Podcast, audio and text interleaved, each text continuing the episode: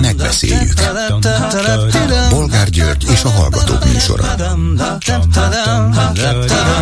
A műsor telefonszámai 061 387 84 52 és 061 387 84 53.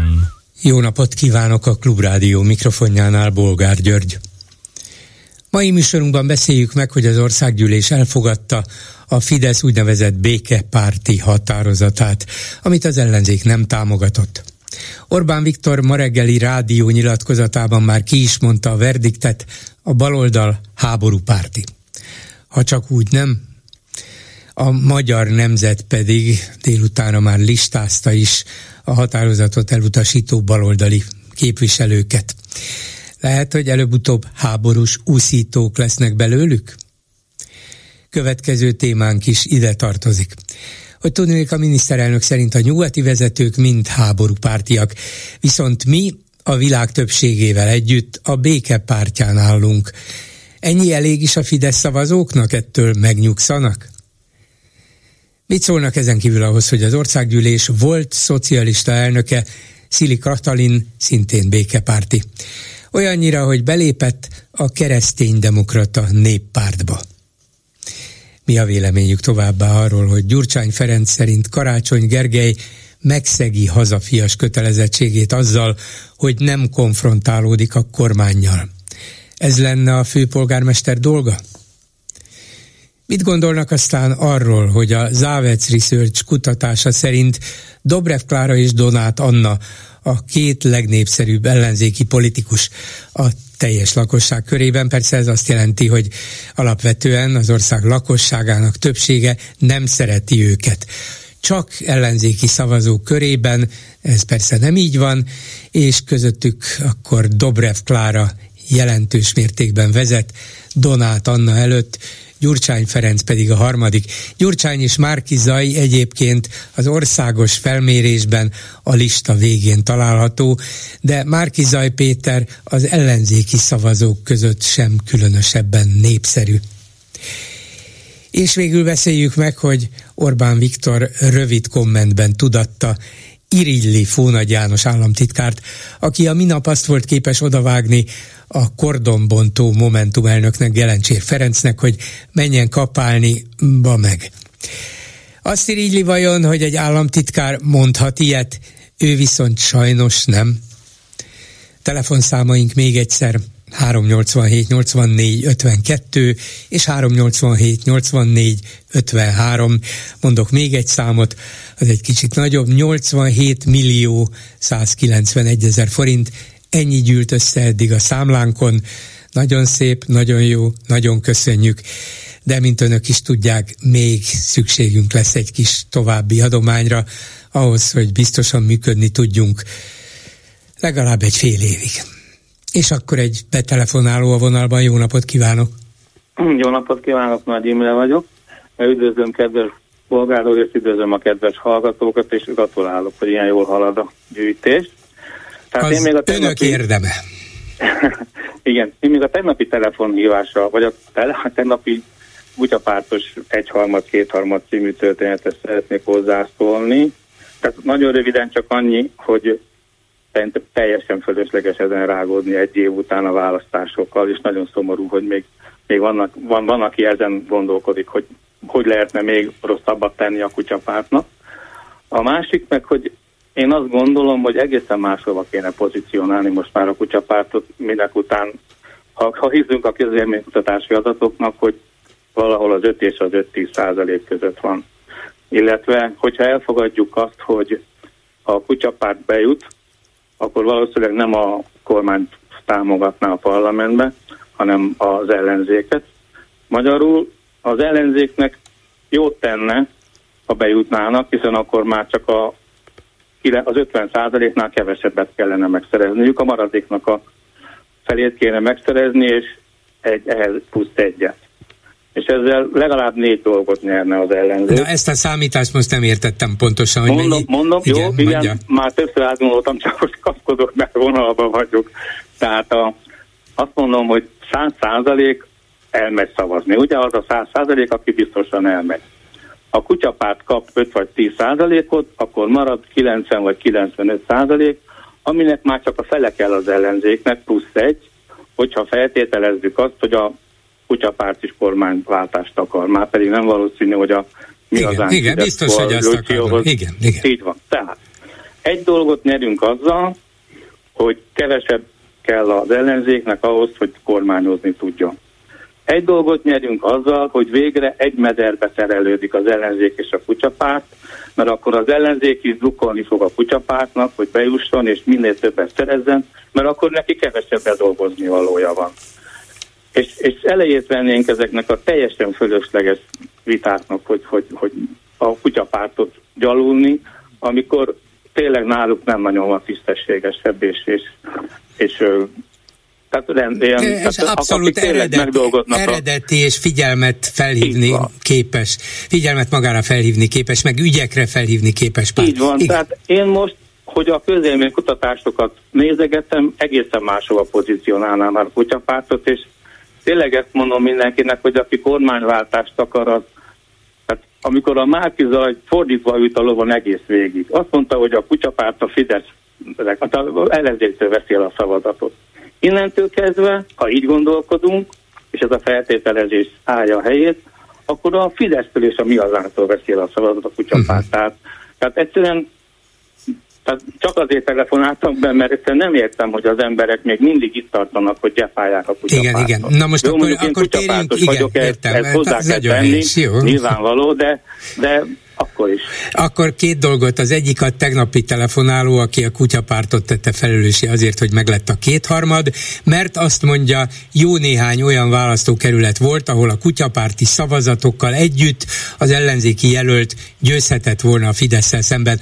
Bauer Tamás el is végezte a számítást, és ennek alapján lényegében az, az jött ki, hogy egy, kettő, három, négy, öt, hat, hét olyan választókerület volt, választókörzet, ahol formálisan szám szerint a kutyapárti szavazatok számával együtt az ellenzéki jelölt győzhetett volna. Igen ám, csak azt is kiszámította, hogy ezek nagy részében szinte mindegyik, vagy túlnyomó többségében a kutyapártra szavazóknak egyértelműen az ellenzékre kellett volna szavaznia, és akkor nem veszük a számításba, hogy ez akkor inkább senkire nem szavaz, vagy lehet, hogy mégis igen, inkább a Fideszre.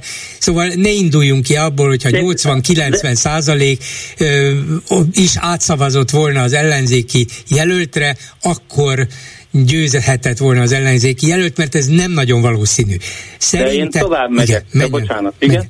Szerinte gyakorlatilag maximum három olyan körzet lett volna, a budapesti 14 a Miskolci a Borsod kettes Miskolcon, és, és ez a Budakeszi, uh-huh. Budaörs, ahol, uh-huh. ahol Szél Bernadett indult, ahol vagy a szavazó, vagy a kutyapárti szavazóknak kevesebb, mint a felének, illetve Budakeszin 57%-ának a szavazata kellett volna ahhoz, hogy győzön az ellenzéki jelölt. Na ez lehetett volna, de még ebben az esetben is, ha ez a három körzet az ellenzékhez kerül, még akkor is meg a Fidesz kétharmada a német nemzetiségi jelöltel együtt, már pedig tudjuk, hogy ő a Fideszre szavaz. Igen. Na most én tovább megyek bolgárul. Tehát én egyáltalán ezt az egész vitát tartom felháborítónak. Miért nem azon gondolkodunk, hogy hogy lehetett ilyen gyalázatosan szerepelni a választásokon? Tehát Nehogy már a kutyapárt teljesen arról, hogy a Márkizaj meg a Gyurcsány meg nem tudom, nem, nem, egymás, nem, nem, az, egymás az, tapulták. Az, hát az, itt, nem, itt ez az volt nem. a fő baj. Aztán jött a háború, meg minden jó, a Fidesz legyen ö, kormányon meg minden, de kétharmad nem, lett volna szabad lenni, és ez az ő hibájuk, akik csinálták az hát egész kampányt. hozzátenném azért a 13. havi nyugdíjat, a, a fiatal, nem is fiatal, Így szóval van, a családosoknak biztos. visszaadott előző havi, SZIA, előző évi SZIA-t, és így tovább, tehát rengeteg pénz ment de ki a nem lett volna szabad lenni, abban csak egyetértünk. Hát, nem lett volna szabad, ez biztos, de mégis ez, így ez, lett. Ilyen nem a két farkú kutya párt hibája, ez biztos, alapvetően nem. Igen, és még, még az is előnyös lenne, ha még visszatérhetünk az én verziómhoz, hogy azért a kutyapártos szavazók nem a nagyon mozgósíthatók. Tehát, hogyha éreznék, hogy van értelme, és a bizonytalanok is azt mondanák, hogy aki nem szereti se az Orbán, se a Gyurcsányt, elmenne esetleg akkor a kutyapártra szavazni, és akkor már megint nyernénk egy, egy kis, egy, egy hmm. néhány százalékot azzal, hogy szépen el kell, el, elkapargatjuk a, a tehát a, a Fidesztől meg a, a hmm. mi az Igen, igen, igen, igen. Hát ha onnét sikerülne el, elvinni szavazatokat, akkor volna értelme, de az ön számításának, amit előadott, van egy, igen? egy hátulütője, ami, ami miatt nem áll meg. Azt mondja, hogy ha a kutyapártnak lenne 10-15 százalék, akkor az ellenzék... Mondtam, igen, mindegy, 5 tizet, minden lehet 5 tizet is mondani, akkor az ellenzéknek már ennyivel kevesebbet kell összegyűjtenie, de a magyar választási rendszer nem arányos, vagyis a parlament képviselőinek többségét egyéni választókörzetekben választják meg. Ha tehát ott abban a 106 körzetben a kutyapárti jelölt szembe kerül a mondjuk közös ellenzéki jelöltel, és tőle vesz el 5-10 százalékot, akkor szinte biztos, hogy a Fidesz jelölt, jelölt fog győzni. Mindegy, hogy országosan elvileg a kutyapárt, és gyakorlatilag is gondolom De az ellenzék... a szavazókra, azt gondolom. Hát Tehát ez bejött, biztos... Ez, a múlt, ez bejött az előző választáson is, hogy azért a szavazókra bízták a dolgokat, azt mondták a kutyapártos jelöltek, hogy rájuk ne szavazzanak, de a uh-huh. listán rájuk. Tehát azért itt lehet még, nem tudom, lehet, hogy hogy lehet kell csinálni, de még is, lehet igen. matekozni, meg, meg magyarázni, és az, a nép azért nem, tehát igen, igen. És, le, és lehet nekik ezt az üzenetet tolmácsolni, amit ön most mondott, igen. hogy egyéniben nem, de akkor pártra igen. Hát, ezt, ezt is lehet. Jó, csak igen, igen, én nem akkor csak párt nevébe beszélek, nem, hogy értem, értem, a saját nevében. Ez a saját gondolatom, és tehát ennyi, hogy, hogy, hogy tényleg csak azért telefonáltam be, mert hagyjuk már ezt a két Jó, érdeklődéssel, kutyapártos gyepálást, érde, érdeklődéssel tukoljunk. figyeljük a kutyapártnak a fölemelkedését, ez mindenképpen egy érdekes új fejleménye a magyar politikának. Igen, Köszönöm igen, szépen, igen. viszont hallásra. Én köszönöm szépen, viszont hallásra. A vonalban pedig Siffer András ügyvéd, jó napot kívánok! Jó napot kívánok! Aki néhány nappal ezelőtt a Horngyula sétányal kapcsolatban kirobbant jogi vitával kapcsolatban fejtette ki a véleményét, nem jogilag, bár ön jogász, hanem politikailag, és azt írta, hogy Horngyulának jár a közterületi megemlékezés, és hozzátette, ahogy a Hóma Bálintnak, Telekipálnak, vagy Donát Györgynek is, vagy, és hozzátette még már Ferencet is, gondolja, hogy szabad, érdemes, igazságos, közös nevezőre hozni ezeket az embereket? Szabad és igazságos közös nevezőre hozni. Az az érdekes, hogy ezt a kérdést teljesen más eh, hangsúlyjal, de megkapom nemzeti radikális oldalról is. Meg ugye azt mondják, hogy Donát György, Hóman Bálint, Teleki Pál, ők hősei a magyar történelemnek, és hogy lehet őket egy lapon emlegetni, idézőjelbe tessék érteni, amit idézek a tömeggyilkos Hon Gyulával, jó lehet, Hon Gyulára annak idején soha senki nem állította azt, hogy tömeggyilkos lenne. Igen. Csak azért bátorkodtam idézni ezt, amit radikál jobbos oldalról, portálokon kapok ugyanezért az álláspontért, hogy az életben nem lesz közös hazánk akkor, tudunk azzal megbékélni, hogy a közelmúltunk, és ez alatt a komplet magyar 20.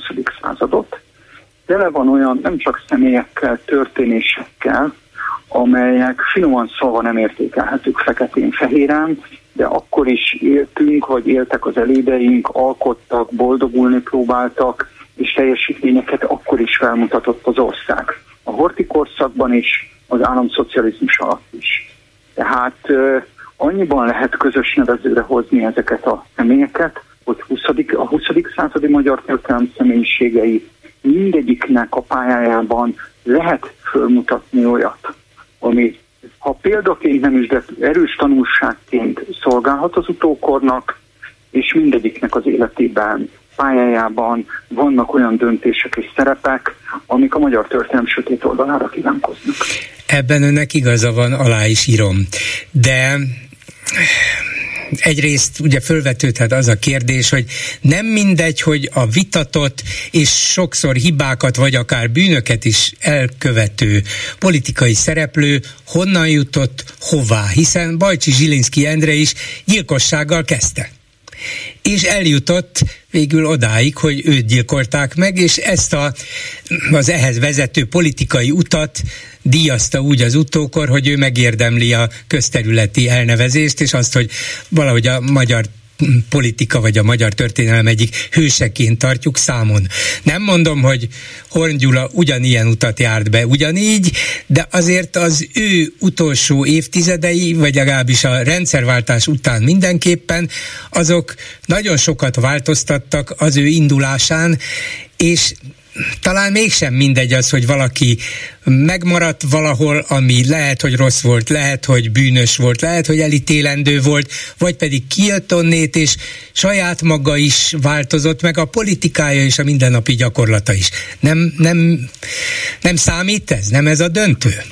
Bolgár nem akarom kiábrándítani, de az a helyzet, hogy bár mind a ketten szerintem még a régi korban tanultunk történelmet, jártunk iskolába, történelmórákra, de eleve már Bajcsi Zsilinszkinél az a narratíva, amit a régi Kádár rendszerbeli oktatás ö, ö, sugott mindannyiunk fülébe, hogy Balcsi Zsilinszki a rosszból jó lett, és a gyilkosból mártír lett.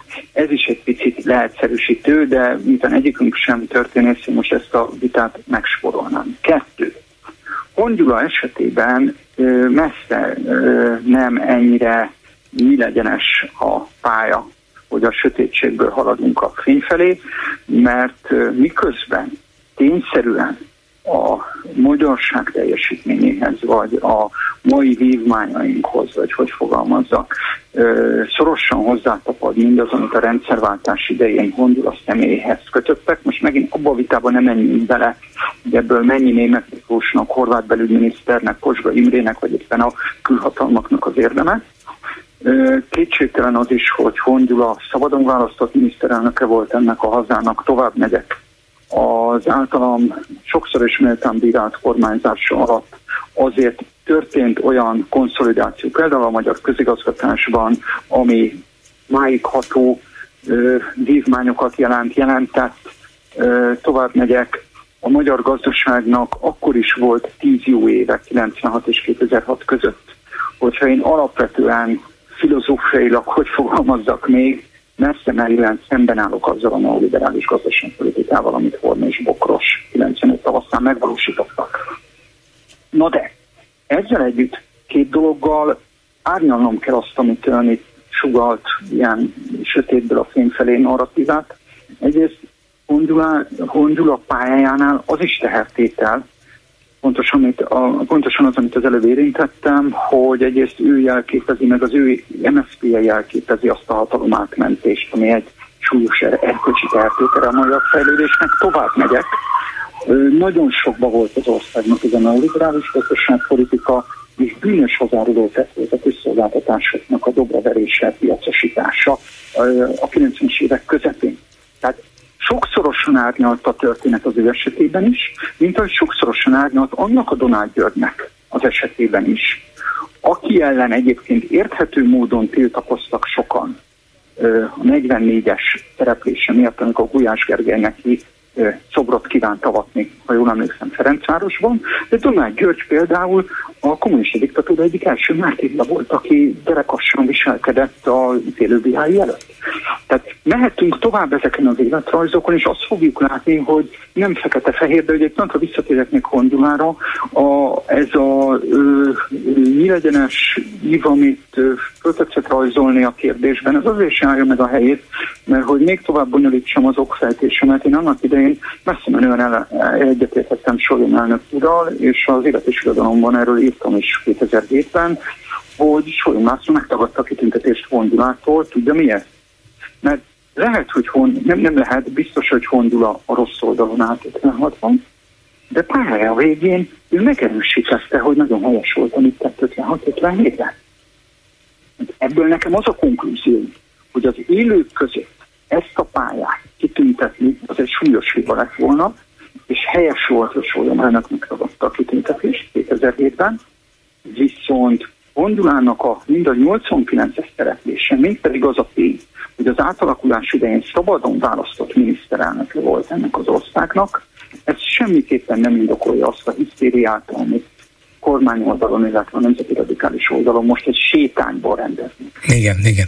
Hát... Hozzáteszek még valamit, hogy ez a hisztéria ugye azért is elmondható, hogy Hongyula nem csak szabadon választott miniszterelnöke volt a hazának, hanem Orbán Viktor kormánya egyébként helyesen állami temetést rendezett Hongyula számára. Kérdezem én, akinek a jelenleg regnáló kormány állami temetést rendez, ott van a jelenlegi miniszterelnök, a korabeli köztársasági elnök, és a többi, és a többi.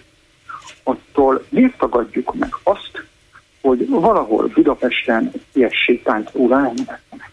Ebben én egy kiáltó ellentmondást látok, miközben csak arra szeretném felhívni a figyelmet, hogy mindannyiunknak egyenlő mércével kéne mérni, és nem kéne akkor se hisztériázni, hogyha Székesfehérvárot Hómonba állítnak, állítanak szobrot, vagy Donát Györgynek Gulyás Gergely szobrot volt Ferencvárosba, mint ahogy ö, ott is érezni kéne a kettős mércét, amikor Göncárpádnak mesterségesen kiszakítanak egy közterületet Angyalföldön, csak azért, hogy metróállomás legyen róla elnevezve, és ugyanez az oldal megtagadja az utódjától, Márul professzortól, hogy egy közterület viselje a nevét Budapesten. E, Schiffer úr sok minden van, amiben akár egyet is érthetnénk, bár nem ennek az interjúnak a célja, hogy mi most egyet értsünk, én alapvetően kérdezek. Még ha, igen, persze, még ha, még ha a kérdéseimben esetleg vélemény van is, de, de azért nem biztos, hogy ezek ugyanazok a dolgok. Az, hogy Horn Gyula élete végén, vagy politika pálya, politikai pályája végén sem volt hajlandó elismerni, hogy 56-ban, 57-ben hát nem volt, nem volt igazán helyes és, és, és támogatható utólag sem, hogy, hogy ő azon az oldalon állt, és úgynevezett pufajkás volt, még akkor is, hogyha ő akkor nem volt se közszereplő, se igazán, nyilván még a fejében sem volt, hogy mi lehet belőle, magánemberként lehet, hogy utólag úgy hát érezte, hogy igen, hát igen, igen, igen. Jó, hát igen, igen, tegyük föl, de az, hogy ő ezt utólag nem ítélt el, vagy nem bánta meg, ez biztos, hogy nem, nem jó, vagy az embernek akár meg is lehet a kritikája ezzel szemben. De azért az árnyaláshoz az is hozzátartozik, hogy, hogy Horn Gyula az állampárti időkben annak a külpolitikának a nagyon is cselekvő, sok, nem csak végrehajtó, hanem sokszor akár ösztönző szereplője is volt, amely külpolitika Magyarországot közelítette a szabad világhoz, a nyugathoz, a reformkommunizmushoz, és bár ehhez nyilván Kádár nélkül nem lehetett volna hozzáfogni, de olyan emberek nélkül sem, mint Horn Gyula, és ez azért mégiscsak a nagyobb szabadság, a nagyobb önállóság külpolitikája volt, olyan eredményekkel, amelyekkel, de mégis megkülönböztette Magyarországot sok más kelet-európai országtól, és akkor a 89, és akkor a, a határnyitás, és akkor a 94-98-as kormányzás, amiben biztos, hogy voltak hibák, de mégiscsak egy rendkívül nehéz periódus volt, ennek az átalakulásnak mégis saját korábbi nézetei ellenére a végrehajtója Horn Gyula volt. Ez mégis hát csak egy... ugyanezt mondtam én is. Na hát azért mondom, hogy akár egyet is érthetünk, de azért ez mégis egy viszonylag következetes és a jó útra öm, való politikai áttérésnek mindenképpen a bizonyítékát jelenti, még akkor is, hogyha Orn Gyula nem volt hajlandó elismerni, hogy 56-ban rossz oldalon Nem erről van szó. Tehát az, hogy jó út-e az, amit ő követett, ezzel én azért erős kritikával lennék, mint ahogy azzal is, hogy hosszú távon tehát 30-40 év távlatában mekkora árat fizet azért a magyar társadalom, a magyar fejlődés, hogy szemben a csehszlovákokkal, NDK-val, lengyelekkel, bárki mással, nekünk volt a legnyugatottabb, nyitottabb nomenklatúrák. De kétségtelen, és ez az a pont, amiben valószínűleg ugyanazt mondjuk más árnyalatokkal, hogy kétségtelenül voltak objektíve pozitív hozadékai annak, hogy a magyar nomenklatúra nyugatra sokkal nyitottabb volt, mint a szovjet blokkon belül bármelyik, és ennek valóban az egyik szimbóluma Hondula volt, mint az MSZNP kb. meg a külügyminisztérium egyik vezető külügyese államtitkára. Csak én attól óvnám magunkat, hogy ezt tisztán pozitívunként ítéljük meg, de mondom, a konklúzió Na de hát a Szovjetunióval hogy... szemben, hát ez egy, persze, hogy a nyugaton sem minden én jó. Én szembennel is óvatos lennék, mert azért mi sem áll távolabb Hongyulától vagy Kádár Jánostól, mint hogy a Szovjetunióval szembe motorozzanak. Nem, de egyre, nagy, egyre, egyre nagyobb mozgásteret akartak ki de ügyeskedni Magyarországnak. tágítani, ahogyan Kádár is próbálta, Igen. és kétségtelen, hogy az establishmenten, a nomenklatúrán belül, ha úgy tetszik, a sötét oldalhoz, vagy a, vagy a totalitarianizmus szívcsakrájához képest, Hongyula nyilván egy szabadabb minőséget képviselt. Csak ne essünk túlzásba, és ne gondoljuk azt, hogy akárcsak ennek a nyitottságnak a hozadéka ö, tisztán pozitív. És lássuk azt is, hogy ez a nyitottság vezethetett oda, hogy a magyar nomenklatúra gyakorlatilag kérdés nélkül borult a külföldi befektetők karjaiba 88 után, aminek súlyos árát fizetjük a mai napig.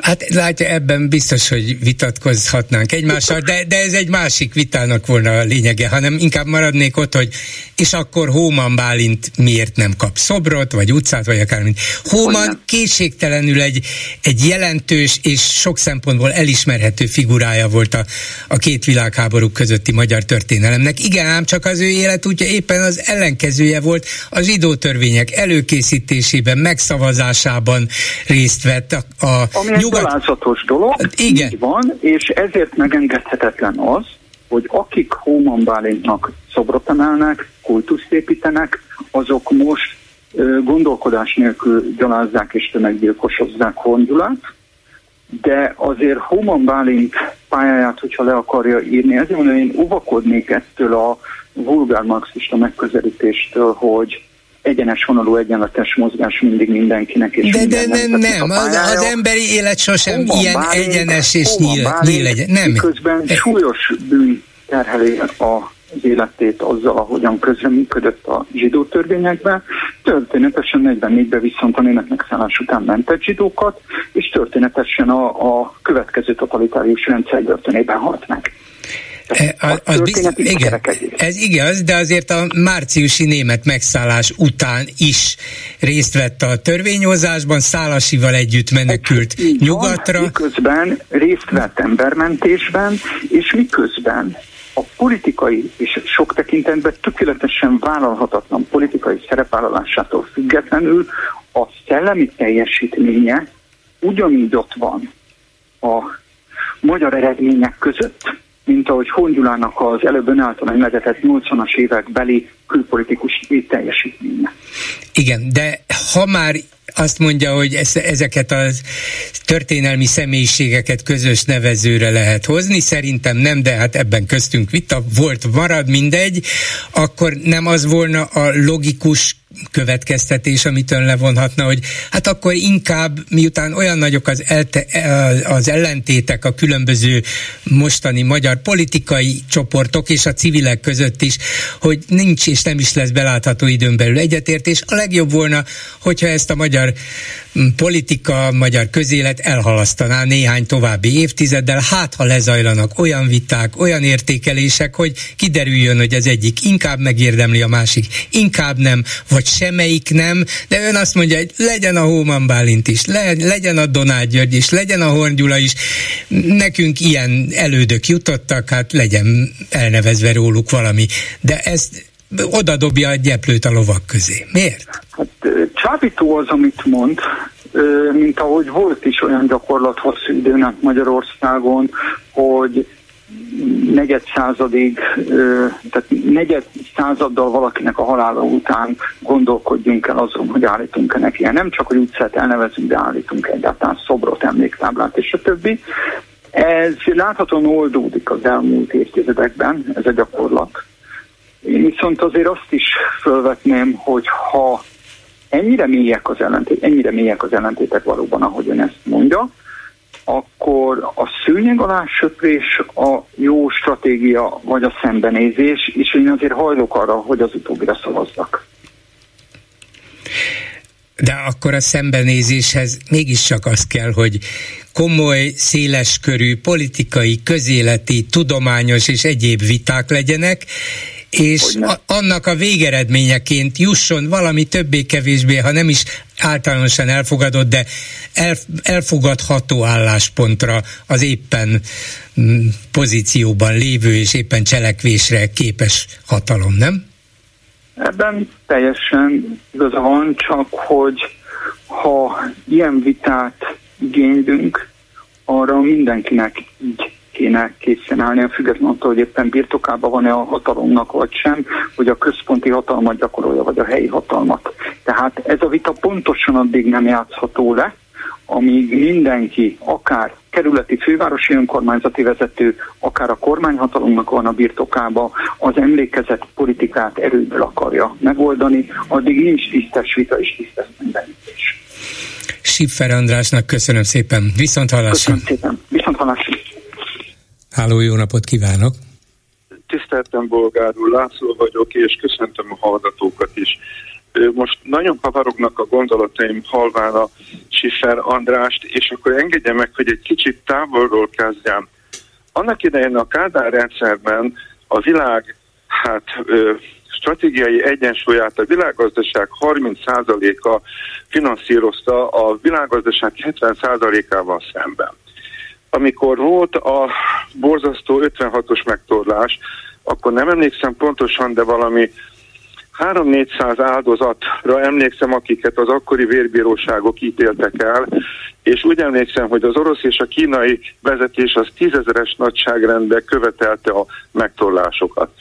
Most, ha tekintsük a mai történelmi világgazdasági és szövetségi kapcsolatainkat, és összevetjük az akkoriakkal, akkor nekem úgy tűnik, hogy valahogy azon a alapon legalább az ellenzéknek jó lenne megállapodni, hogy hát a, az elvesztett baloldali identitás töredékeit valahogy ebből a, az intellektuális megközelítésből össze kellene kaparni, és hogyha mondjuk a visszatérve a két, vagy rátérve a kétfarkú kutyapárt kérdésére kellene két nagy ellenzéki blokk, az egyik amelyik gyurcsányista, és, és hát mindenféle ilyen hát, hát jelzőket hordoz, a másik pedig amelyik nem gyurcsányista, és hogyha ezek külön-külön legalább 15-20%-ot összehoznának, akkor ebből lehetne valamiféle hát változásnak a, a csiráit kibontakoztatni, de az a fajta gondolkodásmód, hogy inkább legyen 52 darab 2%-os párt, ahelyett, hogy két darab 21-22 os lenne, az nem biztos, hogy segítené ezt, a, ezt az egészet, és hát itt térnék arra rá, hogy az a fajta integratív megközelítést, amit voltak kedvesek most, és kifejtettek együtt a Schiffer úrral. Tehát, hogy van egy részről, meg van más részről. Ha, ha most mondjuk nagyon vulgáris, vagy hát talán, talán ilyen hát kevésbé szimpatikus hasonlatot mondanék, hát sajnos a Covid kezelése különböző források szerint 10 vagy 15 ezerrel több áldozatot követelt a helytelen kormányzati intézkedések miatt, ahhoz képest, mint amennyit Hát, hát nem, az, tehát nem jó szó ez, hogy célszerű, hanem, hanem mint amennyi hát kinézett ebből az egészből, hogyha normálisan működik ez a rendszer. Na most, ha a rossz kormányzásnak tízezres nagyságrendű áldozatai vannak, egy kiváló történelmi hát ö, ö, makrokörnyezet közepette, akkor akkor ha ezt összevetjük azzal a borzadájjal egyébként, ami természetesen egy áldozat is sok, de mégis 200 volt, vagy 300 sajnos, ugye, akkor, akkor valahogy valahogy el lehetne kezdeni valamilyen fajta nemzeti konszenzuson gondolkodni, és elnézést kérek, hogy ilyen fragmentált módon gondolkodok, csak próbálom itten a kertbe mászkálván, miközben itten ásogatok, hát valahogy szintetizálni azokat a gondolatokat, amelyeket részben a klubrádióban hallok, részben most is hallottam, és ugye azt is, hogy hogyan lehetne ebből a helyzetből kimászni. Tehát ha biztos, az teljesen biztos, hogy 10 darab 2%-os pártal semmire nem lehet menni, de ha lenne valamilyen két olyan nagy blokk, ami, ami valamilyen módon integrálódna, akár az egyikhoz gyurcsánypárti, a másik meg nem, nem gyurcsánypárti,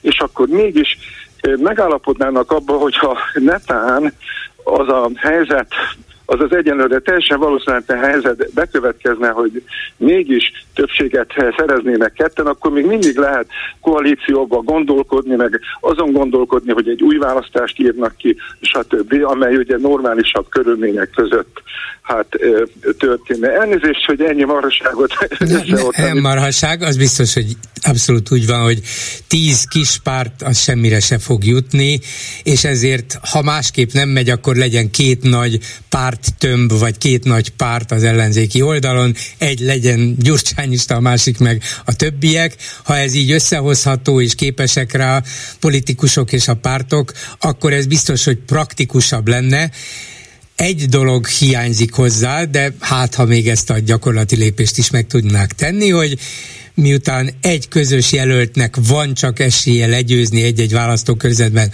a Fideszes jelöltet, ez a két nagy erő megállapodna, hogy ebben a körzetben ezt a jelöltet támogatjuk mindannyian, a másikban meg amaszt, és hát talán így könnyebb is a megegyezés, ha nem 5-10 kisebb szereplő között kellene állandóan egyeztetni. Tehát ezt még hozzá kell tenni ahhoz, hogy, hogy erősebb legyen az ellenzék, mindenképpen egy közös jelöltre kell törekedni minden választókörzetben. És aztán egy két, két nagyobb párt vagy pártszövetség nyugodtan elindul indulhat akár külön listán is, az már nem, nem feltétlenül okoz veszteséget. Igen, ez így van.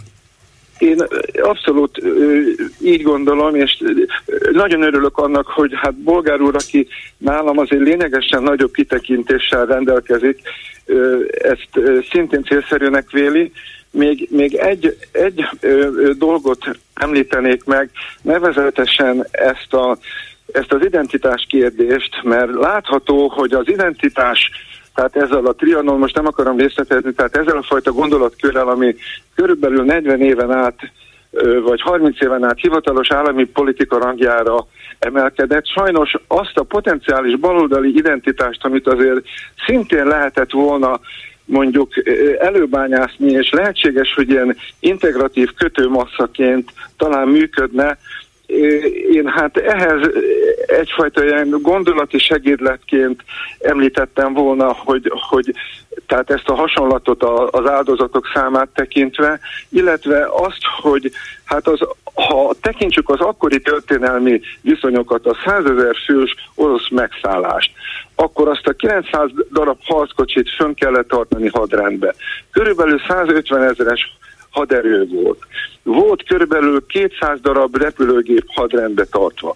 Tehát ez egy olyan óriási gazdasági erőforrást igényelt ettől az országtól, és mégis ennek ellenére a szocialista tábor többi államaihoz képest egy viszonylag konszolidált, hát nem azt mondom, hogy valamiféle magas színvonalú, de azért egy, egy sokak számára akik így visszaemlékeznek, egy pozitív érzelmi hullám önti el, amikor hát ezekre gondolnak. Hát igen, most élhetőbb, élhetőbb ország volt, mint Csehszlovákia, mint Lengyelország. Igen. Emlékszünk, hogy ide jöttek csencselni lengyelek, igen. mert itt lehetett dolgokat kapni. Az NDK-sokról nem beszélünk, pedig az egy sokkal fejlettebb ország lett volna, aztán mégis sokkal szörnyebb körülmények között éltek. Tehát Magyarország ebben a kelet-európai régióban szabadabb is volt, volt, és élhetőbb is volt, még a jólétben is egy csomó dologban nálunk fejlettebb országok fölé nőtt, és ez biztos, hogy a kádári rendszernek benne Horn Gyulának is egyébként az érdeme.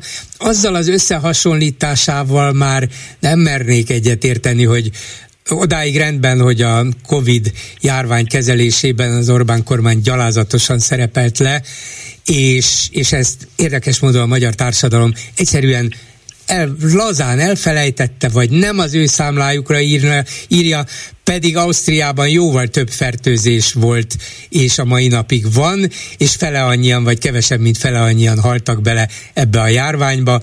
Magyarország nagyon rosszul kezelte, és ez Orbánék jelentős hibája. Nyilván a lakosság egészségi állapota is belejátszik, de az egész egészségügy reakciója, amit a kormány szervezett, amit a kormány kezelt, a kormány irányított, az nagyon rossz volt, és nagyon sok szempontból plusz halálozással járt. Ez egészen biztosan így volt. Közben elköltöttek írtózatos pénzeket, 300 milliárdot olyan lélegeztetőgépekre, amikről tudni lehetett, a szakma mondta is, hogy nem lesznek felhasználhatók, és mégis megtették. Szóval de mégse lehet összehasonlítani mindezt a gyalázatot, a több halott ellenére sem, azzal, hogy 56-ban, hát igen, voltak halálos áldozatok, kivégzések, néhány száz, de az egy szándékos, erőszakos cselekmény volt, egy hatalom brutalitása, ez nem ugyanaz, mint az akár gondatlanságból, akár, akár tehetetlenségből, akár pánikból, akár hozzá nem értésből fakadó rossz járvány, keze, járványválság kezelés. Nem hasonlítanám össze még a számok ellenére sem a kettőt. Elnézést, hogy, hogy ez most eszembe jutott, csak amikor hallottam a Schiffer urat a Homan Bálintal kapcsolatosan, meg másokkal kapcsolatosan, egy, ezt az analógiát, hát, tehát ezt e, e, hirtelen uh-huh, erre hirtelen gondoltam. jutott eszébe, igen. Biztos nem, nem egészen korrekt az összehasonlítás, viszont csak anélkül, hogy e, hát túlzottan igénybe venném a, ennek a beszélgetésnek az idejét, csak annyit említenék még, hogy ha valamilyen módon sikerülne egy mini, a múlt, ugye a múlt, mindig a múlt ad, ad valamilyen fajta identitást. Tehát ha legalább a legkisebb közös többszöröst a, a, a baloldali hát, pártstruktúráknak sikerülne megtalálni, akár a történelmünkbe, akár a Kádár rendszerbe is még, hiszen Bolgár úr is volt kedves említeni ugye azokat a pozitív elemeket, amelyek a tagadhatatlan negatív elemek között léteztek, akkor ha ezt a történelmi analógiát ugye összevetjük a Trianonnal, meg az egyéb ilyen identitásképző történelmi hát gondolati struktúrákkal, akkor lehet, hogy valamilyen baloldali identitás lehetne föléleszteni, mert én nekem úgy tűnik, hogy ennek a kohéziós összeragasztó ereje, ez borzasztóan hiányzik a baloldalinak mondott kispártokból. Nem érzem magam politológusnak, csak a, a klubrádió hívének, és ahogy hallgatom önöket, ugye hát most már több éve, és nagy értékelem egyébként a klubrádió intellektuális színvonalát, és az, ami ott elhangzik, és természetesen Bolgár György úr műsorát is. Ezek a gondolatok jutottak eszembe, aztán, hogy ezek mennyire segítenek a szintézishez, azt én nem tudom megítélni, de úgy gondolom, hogy talán, hogy ha, ha nem biztos, hogy ezek a gondolatok nem lennének fontosak. Köszönöm szépen, hogy felvetette őket, de igen. Köszönöm viszont hallásra. Én is megköszönöm, és a legjobbakat kívánom. Háló, jó napot kívánok! Jó napot kívánok, Márk vagyok. Most telefonálban nagyon sokat hallgatom a műsort, és szeretném megköszönni minden kedves telefonálónak, aki itt megosztja a gondolatait, mert frissítően hat, és, és tudok belőle meríteni. Van három reakcióm, és két véleményem az egész uh, beszélgetéshez, ami még tegnap kezdődött, főleg a kutyapártot illetően.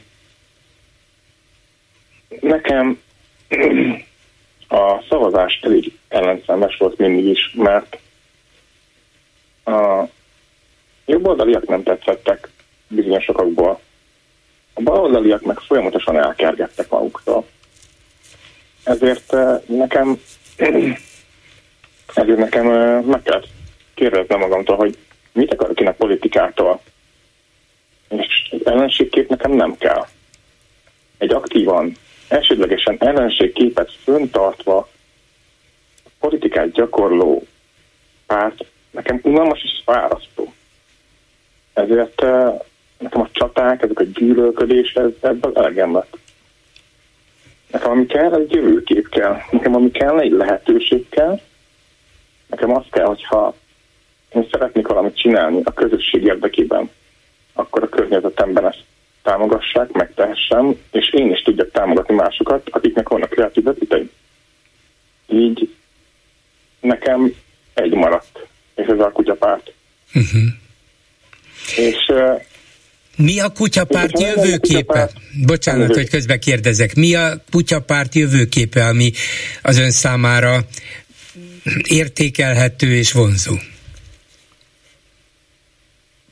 Számomra a, helyi közösségek, a helyi közösségek fejlesztése és a, a, a folyamatos, hogy is mondjam, passzivista uh-huh. részvétel. A passzivista aktivitás, igen. Szimpatikus volt. Uh-huh. Hát igen, az aktivista passzivista részvétel. Értem. Ez, ez nagyon fontos, és, és valóban jó példa is, és ráadásul könnyen lehet hozzá csatlakozni. Nem kell hozzá csak egy mély lélegzetet venni, és oda menni, ahol valami történik, vagy, vagy akár javasolni valamit, hogy legyen ez és legyen az. Ez mindig az, és még azt is mondom, hogy az egész magyar közélet megújításához hozzájárulhat. De hozzá lehet-e úgy fogni ezekhez, hogy minket nem érdekel, hogy mit csinált például ez a kormány az elmúlt 13 évben, hogy alakította át az egész rendszert, hogy hogy működik vagy nem működik az igazságszolgáltatás, hogy lopják el a közpénzeket, hogyan kéne megszervezni egész másképpen az egész politikai rendszert, az intézményrendszert, az igazgatási igen, rendszert. Érti? Szóval a kicsi az nagyon fontos, de ha a nagyhoz nem nyúlunk hozzá, és nem mondjuk ez el, hogy ez ezért rossz, ez ezért rossz, és így kéne változtatni, akkor nem, nem fog célhoz érni. Uh, amiket felsorol magáról, abban egyetértek, hogy azokban nem fog célhoz jutni ez a kezdeményezés. De nekem a kezdeményezésnek nem ez a célja, hogy ezeket mindenképpen elérje önmagában. És a korrupció ellen küzd az MKKP, és vannak eredményei is. Um, jelenleg nincs is akkora támogatás, hogy mindent tudjon. Uh, amilyen kicsik, olyan kicsiben szerintem működnek. És már nem, nem lehet már viccpártként hivatkozni rájuk, mert mást is csinálnak. Uh-huh. Nagyon sok mást csinálnak, sőt, elsődlegesen nem viccpártok ezzel a megbélyegzéssel a saját tisztánlátásukat teszik tönkre egyesek, akik ezt így hangoztatják, hogy ők viccpárt.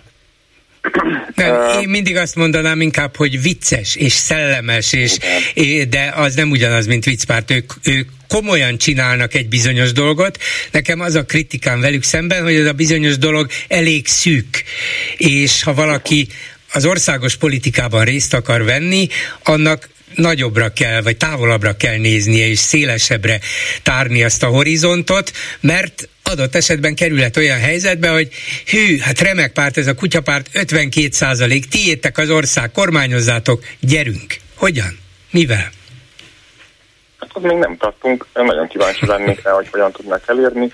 Jelenleg aktívan fejlesztik a tagokat, tovább képzik politikailag, és próbálnak egyre-egyre komolyabbak lenni. Úgyhogy szerintem növekszik, növekszik. Nem szeretnék én olyan országban élni, ez még nem első lépésben fog eljönni, de nem szeretnék olyan országban élni, ahol van két nagy párt, és akkor lehet szélsőségekhez csatlakozni. Én nagyon szeretném, hogyha lenne sok kicsi, és lenne egy-két nagy, és mindenki megtalálná ebben a szénában, amit keres. Hogyha hát, nekem ez, ez lenne a normális. Meg, akkor a többit nem választom. Uh-huh. Ez lenne a normális, csak el kéne jutni egy ilyen normális helyzetig, és azért nehéz eljutni, mert a Fidesz úgy változtatta meg a választási rendszert, Igen. hogy a kicsik lehetőleg ne legyenek, vagy még kisebbek legyenek, szóval ne legyen esélyük arra, hogy a hatalmat átvegyék. Ez... Uh, én személy szerint öt ember tudtam átcsábítani a Fidesz szavazóktól a kutyapárthoz. Tényleg? Na, gratulálok. És ezekből a 270 fölötti, úgyhogy vannak nyitott emberek, a, akik úgy gondolkoznak, hogy igen, van alternatíva, és őket nem megtalálják. Aha. Nézze, ha ebben ön is, meg a kuty- kutyapárt is sikeres lesz, akkor az, az egy új helyzet lesz. Így van. Köszönöm szépen. Én is köszönöm. Köszönöm szépen, és akkor jó, hát csak idézőben mondom, térítő munkát kívánok, szóval győzzön meg még néhány embert a Fidesz támogatók közül, Úgy hogy a kutyapárt az mégiscsak egy független, eredeti, bátor, cselekvőképes, és reméljük még ennél több is lesz ez a párt. Köszönöm, viszont hallásra. Minden jót. Egy hallgatónk közben e-mailben azt a kérdést vetette föl, hogy vajon miért nem vett részt a mai parlamenti szavazáson a békepárti nyilatkozat elfogadásában Orbán Viktor. Ugye elment a Vatikánba, mert meghalt a volt budapesti apostoli nuncius, és lerótta kegyeletét előtte a koporsójánál. A hallgató viszont arra emlékeztet, hogy érdekes módon fontos szavazásokon a miniszterelnök gyakran nem vesz részt, mindig valami ennél fontosabb dolga akad, és feltételezi, hogy nem meri aláírásával vállalni, hogy ő is elfogadta ezt a döntést, mert hát ha később felelősségre vonnák emiatt. Hát biztos lehet ilyet is gondolni. Ebben az esetben ez csak egy tulajdonképpen ártalmatlan határozat, emiatt senkit nem fognak felelősségre vonni. Ráadásul Orbán millió módon, millió egyéb alkalommal fejezte ki ugyanezt a véleményét, hogy béke kell, és azért önmagában senkit nem fognak felelősségre vonni hiszen mindenki a békét támogatná, csak úgy elvileg és általában. Jó volna minél előbb Ukrajnában is, hogy ne.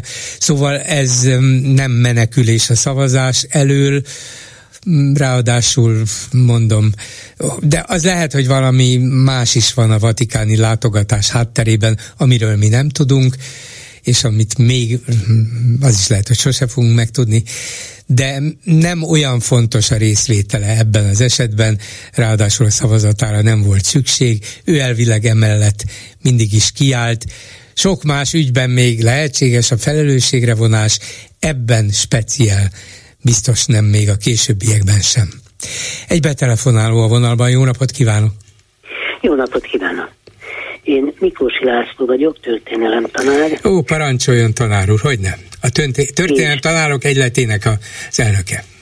Így van, de most tanárként, magánemberként szólnék hozzá az a beszélgetéshez, amely Sitter Andrással volt nemrég. Én ezt egy rettentő izgalmas, nagyon fontos gondolatcserének tartom, és ezt nagyon-nagyon jó lenne folytatni.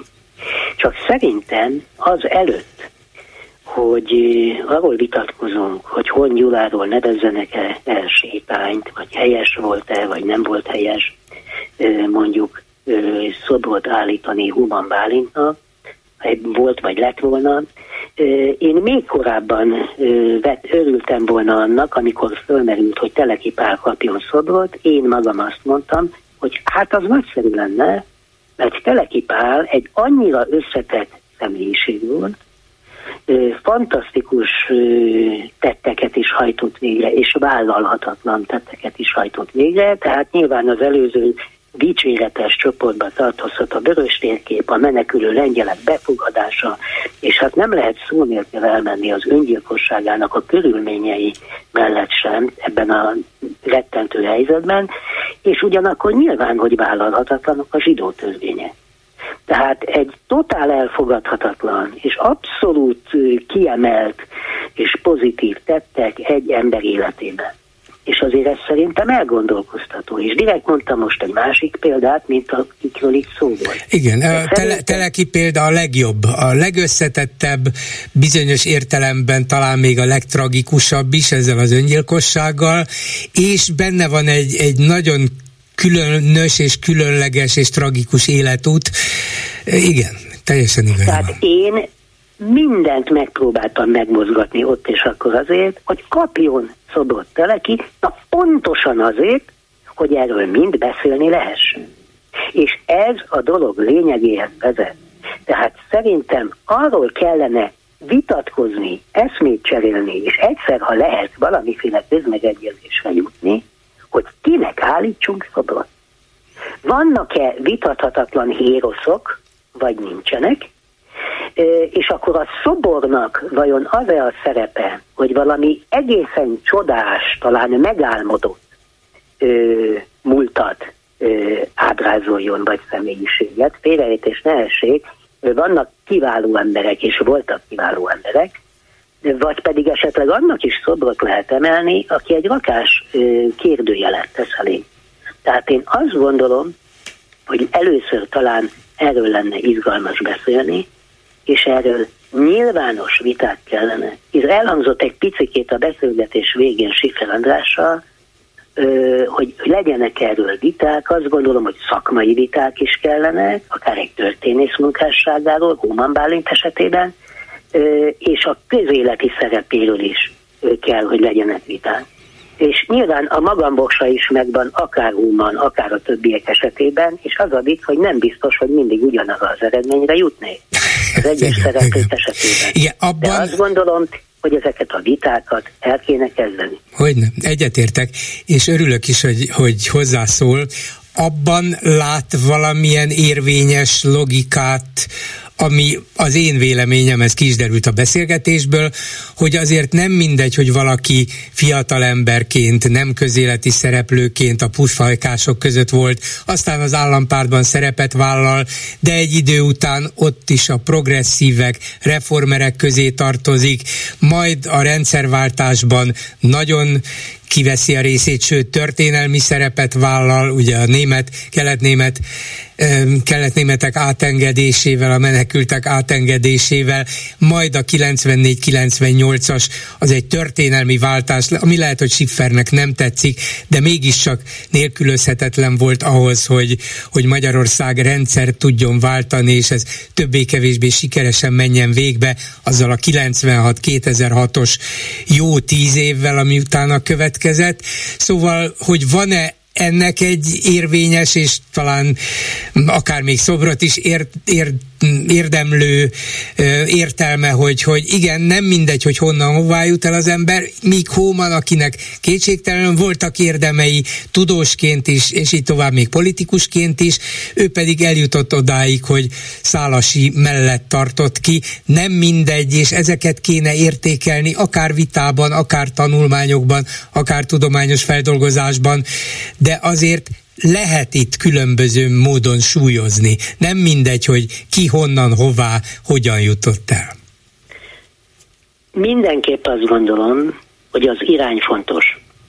Hogy idézőjelben a jó oldalról, vagyis az, amit ma elfogadhatónak, helyesnek, elkölcsösnek, támogathatónak tartunk, ő, onnan megy valaki a vállalhatatlan irányba, Human ezt vagy pedig a vállalhatatlan irányból megy egy általunk támogatott, erkölcsös, vállalható, helyesnek tartott irányba. Ezt meghatározóan fontosnak gondolom. De szerintem ön és Sifer András véleménye között abban lehet a különbség, amiben én saját magam és a gyerekeim generációja között érzek különbséget. Nekem életem alapélménye volt a rendszerváltás. Mi tehát, ha tetszik, a szó eredeti és legnemesebb értelmében liberálisok vagyunk. A mi eszménk az a rendszerváltás pillanata. Vagyunk ebben az országban elég sokan, bár megjegyzem, egyre kevesebben. A gyerekeink ne- nemzedéke, vagy azoknak egy része ezt máshogy látja, és a fejünkre olvassák. És azt kell, hogy mondjam, hogy sajnos bizonyos dolgokban neki lehet igazuk, velünk szemben. Tehát, hogyha itt most azt vizsgáljuk, hogy például az a privatizáció, erre volt példa, a neoliberalizmus egyáltalán, ez helyes, nem helyes, ez egy értékválasztási kérdés. De ez meghatározó abból a szempontból, hogy amit a mi generációnk csinált a rendszerváltás utáni évtizedekben, akkor az a gyerekeink nézőpontjából egy félig meddig sikertörténet, vagy egy drámai kudarc történet. Ezt most nem tudjuk lefolytatni, ez egy külön beszélgetés és beszélgetések témája lehet, de azt gondolom, hogy ez egy újabb kör, egy újabb irány. Nagyon érdekes, amit mond. Köszönöm szépen. Megpróbálok alkalmanként visszatérni, akár önnel is arra, hogy, hogy hogyan ítéljük meg ezt a múltat, akár szoborállítás, akár köztér elnevezés, vagy akármi más ürügyén, de hogy ebben tisztábban kellene látni, és azt se volna szabad hagyni, hogy a fejünk fölött átírják a történelmet, abba is bele kéne szólni, az biztos. Ez így van. Köszönöm szépen Miklós úr, hogy telefonált. Viszont hallásra. Viszont hallásra. A telefonnál pedig Kis Rajmund, a Matthias Corvinus Kollégium diplomáciai műhelyének vezetője. Jó napot kívánok! Jó napot kívánok, és köszöntöm a Klubrádió hallgatót. elsősorban az Európai Unió és Magyarország vitájáról, vitáiról kérdezném ön, de mindenek előtt magáról erről az MCC-ről, vagy MCC-ről, vagy akárhogy nevezzük. Szóval a kollégiumról és arról, hogy mi is ez a diplomáciai műhely. Miből áll ez? Hogy kell ezt elképzelni?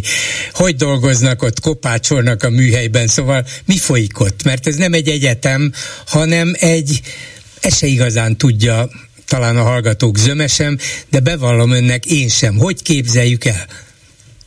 Azt szoktuk mondani, hogy a Matthias Corvinus kollégium egyetemi programja ott kezdődik, ahol a felsőoktatás véget ért, de szerencsére ennél már jóval többről van szó, egy 25 éves tehetséggondozásról beszélhetünk, ami az elmúlt években ö, meghatványozódott a tevékenységünk, hiszen általános iskolától a doktori programig igyekszünk a magyar tehetségeket felkarolni. Az iskoláinkban, jelesül a Nemzetközi Kapcsolatok iskolában négy műhelyünk dolgozik, geopolitika, Európa tanulmányok, külgazdaság, és az a műhely, amit én vezetek, a diplomáciai műhely. Az ország minden pontjáról jelentkeznek már Debrecen, Pécs, Szeged, Győrbe egyetemista hallgatók, jellemzően első évesek, akik fogékonyak a nemzetközi kapcsolatokról, hogy mi történik a világban, és nem biztos, hogy mindenki diplomata lesz, de ez egy nagyon vonzó életpálya a fiatalok előtt, és én nekik tartok különböző kurzusokat, négy különböző tantárgyból tartok az ország több pontján kurzust, ami korábban csak Budapesten volt, most már sikerült bevonni a vidéki hallgatóinkat, sőt, Erdélyben is rendszeresen előadásokat adok, nagyon szépen felfejlődött az erdélyi politikai iskolánk, a kárpátaljai vezetőképzőnk, több akadémiánk. Magyar tehetségekkel igyekszünk nem a klasszikus egyetemi előadáshoz hasonlóan, hanem inkább együtt gondolkozva. Én azt szoktam mondani, hogy ismerjük meg a világot, és mindezt tegyük magyar szemüvegen keresztül, hiszen mi magyarok vagyunk, itt élünk Magyarországon. Tehát mondjuk ezt úgy képzeljük el, hogy nem csak itt Budapesten, hanem tegyük föl Győrben, nem tudom, hogy ott van-e, elmegy Győrbe és tart egy előadást, vagy egy héten keresztül kurzust a diplomácia, a külpolitika iránt érdeklődő győri egyetemistáknak? Jól látja szerkesztő úr, tartok nagyon sok nyilvános előadást, 16 városban tartottam az elmúlt hónapokban, ide természetesen a diákjaink is jöhetnek. De a nyilvános előadáson kívül pedig rendes kurzus tartok, általában vidéken tömbösítve, tehát nem hónapokig, hanem három-négy nap alatt igyekszem leadni a fél éves tananyagot, rendkívül gyakorlatorientált, néha megnézzünk egy-egy filmet, riportot, együtt gondolkozzunk, elemezzük, és igyekszem a diplomáciai tapasztalataimból is azonnal választ adni a felmerülő kérdésekre a hallgatók részéről, ahogy a nyilvános előadásokon természetesen van, amikor még egy órát maradok, annyi kérdés merül fel, főleg az elmúlt egy évben természetesen a háború miatt. És akkor, ha mondjuk egy ilyen, egy ilyen kurzuson van két-három feltűnően érdeklődő, nagyon okosan hozzászóló diák, akkor például jelentkezhetnék ön, jelentkezhetnek önnél, hogy hát kis úr, én szeretnék diplomata lenni, vagy a külpolitikával foglalkozni, a Matthias Corvinus kollégium tud-e abban segíteni, és akkor elirányítja a külügyminisztériumhoz, vagy más helyre, hogy, hogy, hogy szóval hogy Sokkal kapcsolódik bele a kollégium? A hallgatóim Igen. szerencsére egyrészt Rajmunnak hívnak, mindenkivel tegeződünk, és nem csak kérnek, hanem még mondják is, hogy mit szeretnének, és miben kérik a segítségem. Uh-huh. De akár még este nyolckor is felhívhatnak a hallgatóim, hogy van egy ösztöndi lehetőség, Rajmund, hova menjek? Stockholm, Helsinki vagy Shanghai.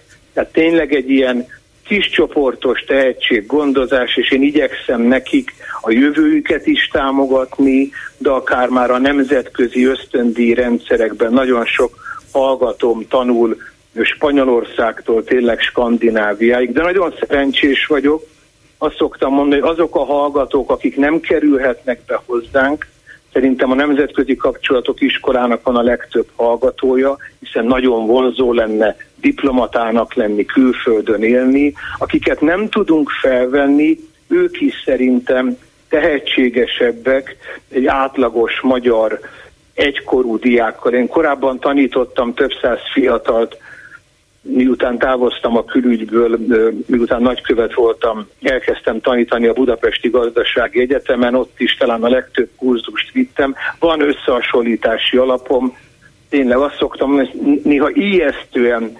felkészültek, tehetségesek. Az biztos, hogy én 19-20 évesen nem foglalkoztam Kínával, Tajvannal, geopolitikával, és a hallgatóink rendkívül fogékonyak öröm tanítani, tényleg.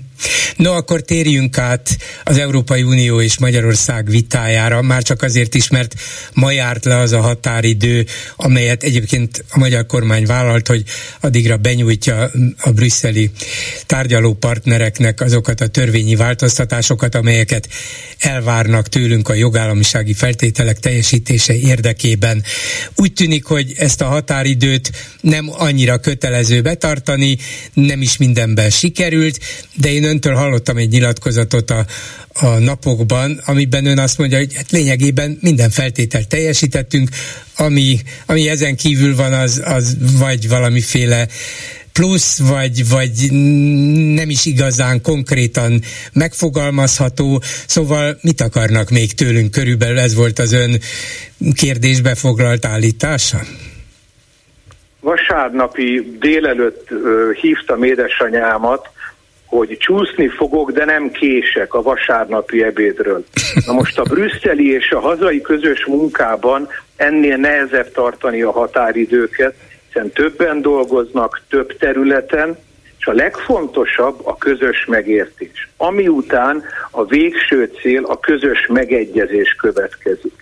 Azért mondtam megegyezést, mert tulajdonképpen megállapodás már tavaly decemberben megszületett, majd később kiderült, hogy a bizottság részéről mégsem teljes a megegyezés. Én a következő napok, hetek tárgyalásait úgynevezett finom hangolásnak nevezném. A legfontosabb kérdésekre választ kapott a bizottság azt mondja, hogy választ kapott, de, de hát különböző brüsszeli források szerint, hát ezek újságírói és nyilván különböző ottani, ott dolgozó hivatalnokoktól származó értesülések.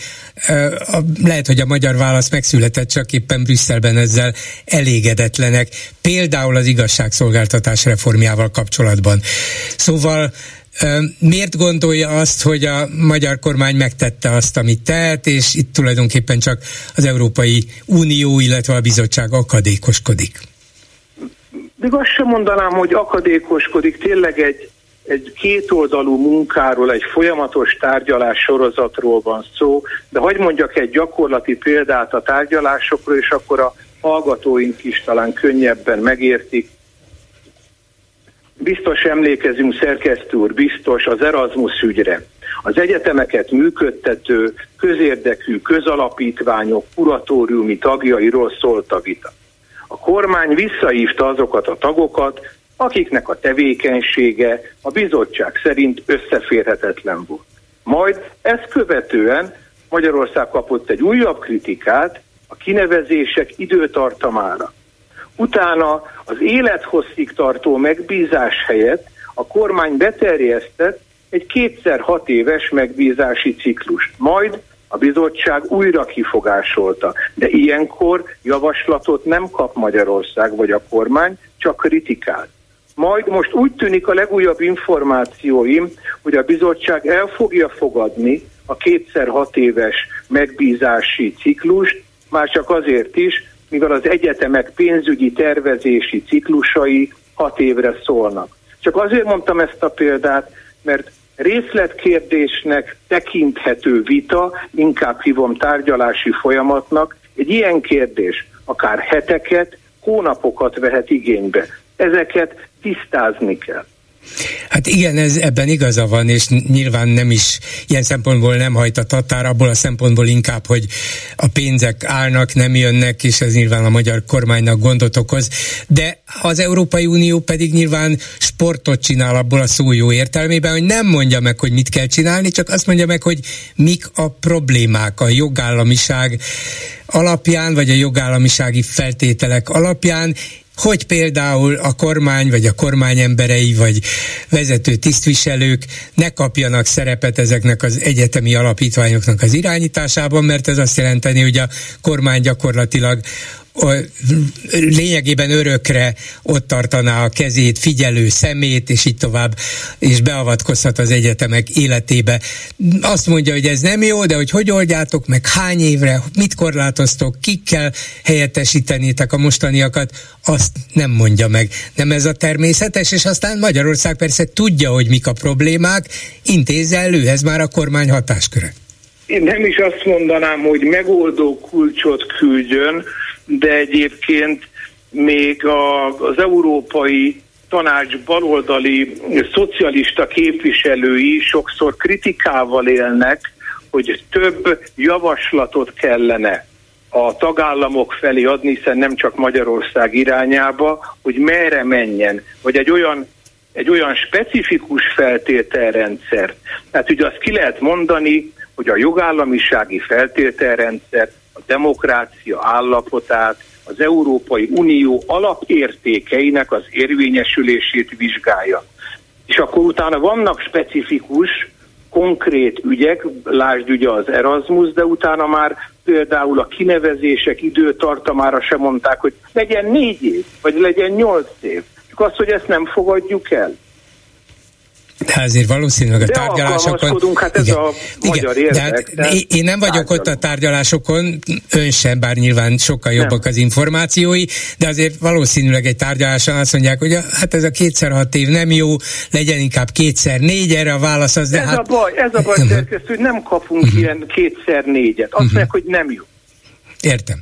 Jó, hát jó, nem jó, akkor ebben nem látunk bele, de az pedig viszont nem kerül az asztalra, mert abba meg nem szólhat bele az Európai Bizottság, hogy, meg az Európai Unió úgy általában, hogy ez az egész kekva, ez a bizonyos egyetemi alapítványok rendszere, hiszen itt végül is állami egyetemeket tettek át olyan alapítványok kuratóriumainak irányítása alá, amelyek kirobbanthatatlanok, amelyekben az eredeti terv szerint legalábbis életfogytiglan lettek volna tagok, és azok a saj, saját utódaikat is megválaszthatták volna, vagyis úgy magánosították a magyar egyetemek 80%-át, hogy azok hát a kormány, kormányhoz egy ideig nagyon közel, hiszen miniszterek szerepeltek ebben, vagy kevésbé közel, de mégis a kormányhoz jó viszonyt ápoló, kormányal jó viszonyt ápoló emberek kezében lettek volna.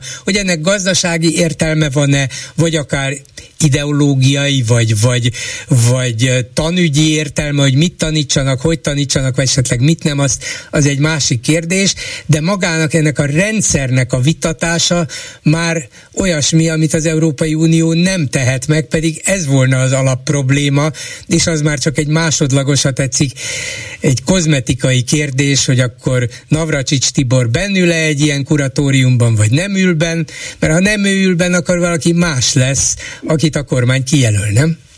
Én akár oszthatom is az aggodalmát, és biztos Magyarországon is osztják, de a jó hírem, hogy ma már miniszteri biztos, helyettes államtitkár, államtitkár és miniszter sem ülhet. Tehát ez az aggodalom is megoldást nyert, nem ülhetnek be a kuratóriumba, erről Navrasis Tibor tájékoztatta is a nemzetközi és a magyar sajtót is. Tehát ez volt az aggodalom, megoldották. Nincs más. Sőt, mondom, miniszteri biztostól miniszterig felfelé senki nem kuratóriumi tag. Hát igen, de kiderült közben, hogy Szili Katalin ugye miniszterelnöki megbizottként nem, de tanácsadékként mégiscsak tagja maradhat egy kuratóriumnak, pedig ugyanarról a Szili Katalinról van szó.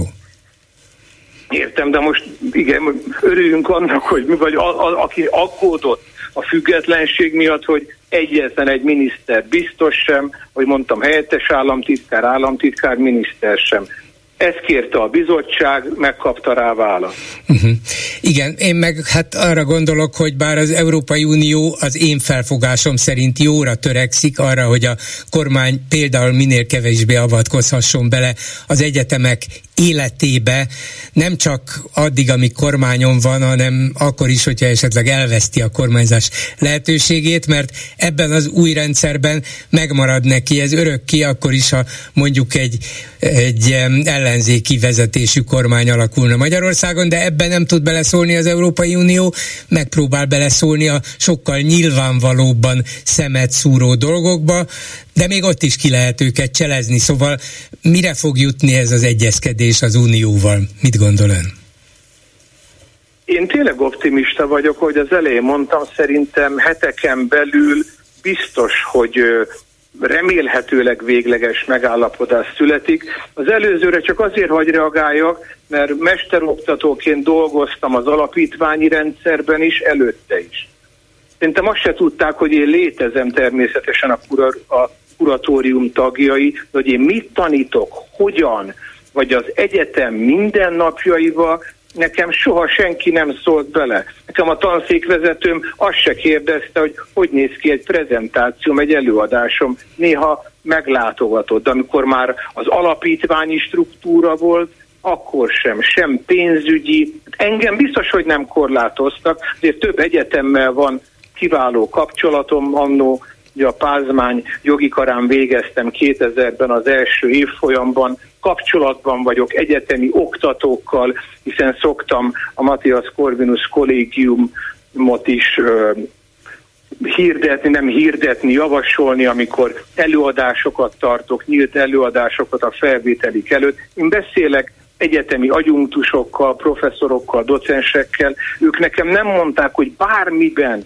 korlátozta volna őket a rendszer. Amit tudunk, ami biztos, hogy a bérük magasabb lett, tehát a források nagyobbak lettek, és valahol kétszer annyi lett, például a Corvinuson, de az én korábbi munkahelyemen is, a Budapesti Gazdasági Egyetemen, egy tanársegédtől az egyetemi tanárig a bérek például jelentősen növekedtek, volt honnan, teszem hozzá. Na de éppen akkor ez is kérdés, és maga a Matthias Corvinus kollégium is ilyen alapítványi rendszerben működik miközben az állam létrehozhatott volna egy ilyen, egy ilyen tehetség, képző tehetséggondozó rendszert, úgy, hogy az állami irányítás alatt marad. Hát honnan jut több pénz például az oktatók bérezésére, mikor így is, meg úgy is ez valamilyen állami forrásból történik, hiszen az állam átadott egy csomó vagyonelemet az MCC-nek is, meg az egyetemeknek is, vagyis az állami a közpénzéből megy a magasabb fizetés. Miért nem tudta volna ezt a kormány megcsinálni saját döntés alapján? Maradtok állami tulajdonban, és én többet fizetek nektek. Ez még a közgazdaságban is örök vita, hogyha a kormány vagy az állam nem avatkozik be, akkor az a baj, ha nagyon beavatkozik válságok idején, akkor a legkapitalistább vállalat mondjuk az Egyesült Államokban is az első, aki dollár milliárdokat vagy százmilliókat kér a mindenkori elnök adminisztrációjától, hogy segítsetek. Tehát, ha baj van, akkor kell. Ha nagyon be, hogyha a kormány egy állami vállalat mondjuk privatizál, vagy reprivatizál, az a baj, ami szerintem stratégiai üzletágaknál kötelező, elkerülhetetlen, hogy mi, magyarok, ne legyünk kiszolgáltatva akár egy magyar, de főleg egy külföldi befektetőnek, akár energia, víz, közösségi közlekedés. Ha nagyon beavatkozik az állam, az a baj, ha meg nem csinál az állam egy ilyen tehetségkutatót, akkor az a baj. Nagyon sok mindent egy alapítvány szerintem rugalmasabban el tud végezni, meg tud oldani, mint hogyha minden mondjuk egy kormány hivatal alá tartoz. Igen, de akár ennek az alapítványnak, a kollégiumi alapítványnak, meg a Magyar Egyetemek 80%-ának esetében a mindenkori kormány már nem fog tudni beavatkozni, ugyanis minden az alapítvány alapítványt irányító kuratórium kezében van, és lesz is. Ha ha bukfencet hánynak, vagy, vagy szaltót, akkor is, akkor is így Igen, marad. Ebben is rugalmas volt a magyar tárgyaló küldöttség vélükön Navrasis Tibor miniszter, hiszen ezt kérték, hogy ne legyen összeférhetetlen, akkor már nincs. Értem. Akkor még egy dolgot kérdezek öntől, mint a diplomáciai műhely vezetőjétől. Az ukrajnai háború ügyében vannak kurzusai, vagy vannak kérdései, ez mennyire játszik fontos szerepet abban, amit ön például tanít, vagy ami, amiről vitatkozik? Én bármiről beszélek, akár vidéken, akár Budapesten, tanítok üzleti diplomáciát, globális üzleti gondolkozást, mindegy, miről beszélek, úgyis a háborúról kérdez. Tényleg? Uh-huh. Én bármiről tartok előadást, a diák is a háborúról kérdez, a polgármester helyettes, a hentes és a kőműves is, aki megtisztel, hogy eljön ezekre a egyébként ímentesen látogatható társadalmi uh-huh. eseménynek. Nem mondanám, de nyilvános előadások. Ebből Mindig látszik, hogy van realitás érzékük az embereknek, ez fontos kérdés. Én, én ezt meg is értem, és mindenkinek igyekszem válaszolni. Van olyan előadásom, ami másfél órára van hirdetve, egy órát én beszélek, fél órát kérdeznek, és három óra múlva sétálok ki az autóhoz, és valamikor még oda is kísérnek. szóval mit mond nekik, hogy a magyar kormány álláspontja a helyes, hogy békepártyán vagyunk, még akkor is, hogyha a mi szövetségi rendszerünkben senki más nincs, és mindenki más háborúpárti, kivéve minket? Akik eljönnek erre az előadásra, és nem hiszem, hogy azért, mert az MCC miatt jönnek, vagy nem csak olyanok jönnek, akik a kormány támogatják. Ilyen vita sosincs. Tehát tőlem még nem kérdezték meg, hogy miért nem szállítunk fegyvert. Tehát ilyet politikusainktól kérdeznek Brüsszelben, vagy a Visegrádi együttműködés keretében valószínű megkérdezik, viszont ebben nem csak, hogy transzparens volt mindig a magyar álláspont, hanem már egy éve következetes.